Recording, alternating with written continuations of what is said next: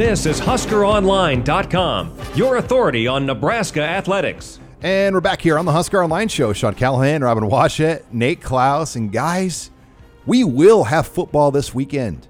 We will have football this weekend. I mean, think about that. I know it's an exhibition all star game, but in Kearney, Nebraska, uh, the Shrine Bowl will take place at 2 o'clock on Saturday. Um, it's a little bit different. Obviously, they moved the game later. It's supposed to be played the first Saturday in June.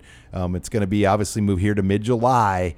Uh, they've expanded rosters by eight players or so per team, um, just for extra wiggle room. A number of the higher profile Division One kids um, that were either Husker walk-ons or FCS recruits or Group of Five recruits have withdrawn from the game as well uh, because of just the COVID nineteen restrictions. Um, where if they played in the game, like if a Husker guy plays in the game they have to quarantine for 14 days before they rejoin Nebraska, and that would knock you out of, uh, the mandatory workouts or the organized workouts that begin on Monday of next week. But uh, talk to we're going to hear from Ryan Thompson, um, one of the head coaches in the Shrine Bowl, the Ashland Greenwood head coach. We'll hear from him next. Um, but just to see football again played, I think there's going to be a lot of eyes on Kearney, Nebraska this weekend, just what it looks like and how this week has gone for the Shrine Bowl. Well, if you remember when the first kind of wave of uh, you know COVID hit back in the, the spring, and Nebraska's high school basketball tournament was literally getting games highlights aired on ESPN on Sports Center. Uh, it's going to be like that, but probably to the next level because of the implications this weekend and Nebraska's Shrine game have on the, the short-term future of football coming up here. If they're able to do this without a hitch and you know play without any uh, major setbacks, uh, you know with this coronavirus stuff, that's going to be a great step forward because it is the first step forward to actually playing competitive football beyond you know really highly monitored practices and all that stuff. I mean, this will actually be a football game, and it'll get national attention. ESPN, I guarantee you, is going to show highlights of this game because, like you said, this is the first game that we've seen maybe since the Super Bowl, and so uh, the nation will be watching, and everyone's fingers should be crossed that this thing goes as smoothly as possible. It's a good game, and uh, there are zero setbacks uh, that come out of it. Yeah, it's just unreal to think about that the the high school basketball tournament was you know on Sports Center. Yep. Linda Cohn is is talking about, about, about you know the Millard North you know yeah. Mustangs, and then now you're probably going to have the the Shrine Bowl making it on on ESPN and. Uh, to you know to have that many eyes on Nebraska high school sports is, is pretty cool. But but I, I totally agree. I, I, do think if if this goes well, it really does bode well for um, you know, for, for football and, and really a lot of other organized activities going forward, especially on the high school levels. Uh, you know, I think that's been there's there's been a lot of you know conflicting thoughts and you know you know different states are doing different things here uh, that we've seen with especially with like baseball and, and you know things like that. But um, you know heading into the high school football season I, I do think if if this goes well um, you know that helps maybe get that off the ground and running too.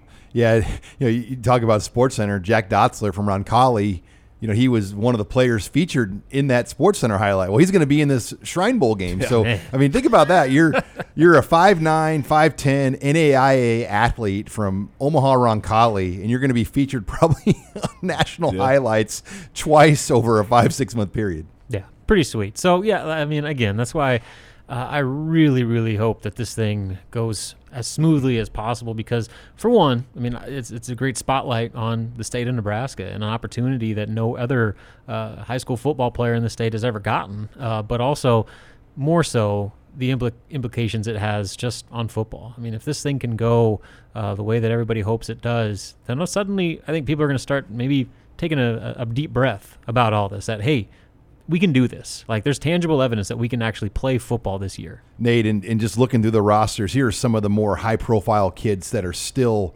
um, a part of the game. Sam Clarkson from Scotts Bluff, Jack Dotzler from Roncalli, uh, Trayon Fairgood Jones from Omaha North um, is a part of the game. Caleb Francel um, from Grand Island, who's going to South Dakota State, uh, playing in the Shrine Bowl.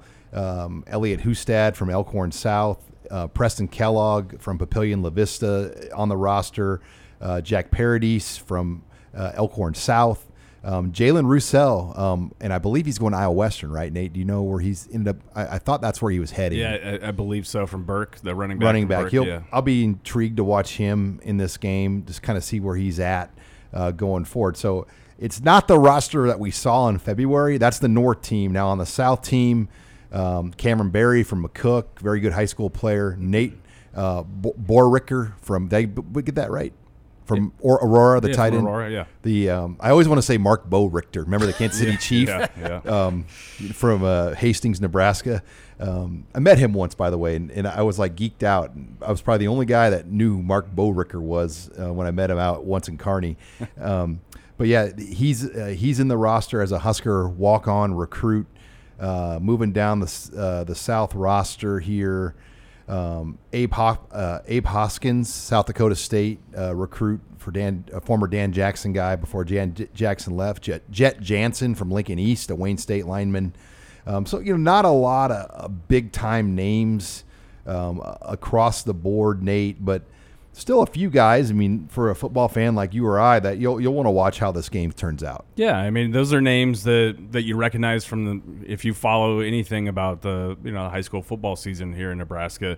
Those are all names that, that you recognize. Um, and Boerrichter from from uh, Aurora, you know, being uh, he's the only Nebraska walk on to uh, to really watch. Uh, but he's an intriguing prospect, uh, you know, to kind of get your get your eyes on. He's 6'5", 215 pounds or so, uh, tight end, and and uh, you know, pretty pretty uh, interesting prospect. So you know, I think that.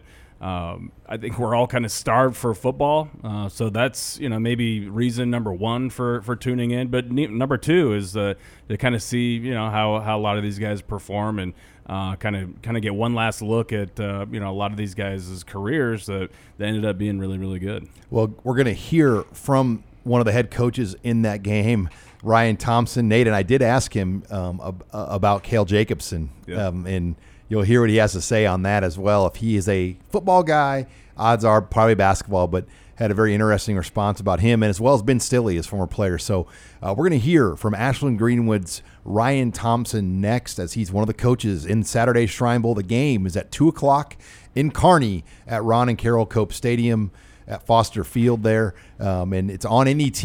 Uh, tickets are still available if you want to go. They're going to allow, I think, around 3,800 in, which is 75% capacity, uh, following the state guidelines, um, which is about a normal size crowd. Uh, they're not having a band out there this year, and that usually brings quite a few people with the band and the band's families as well. Um, so you know they're hoping to get over 3000 for this game. And um, i'm, I'm going to be out there making the trek out to kearney on saturday morning looking forward to it. But when we come back uh, we'll hear from ryan thompson who's one of the coaches in that shrine bowl on how that week of practice is going for him and just kind of what roadblocks or any have they faced uh, as they get ready for this football game on saturday. That's next. You're listening here to the husker online show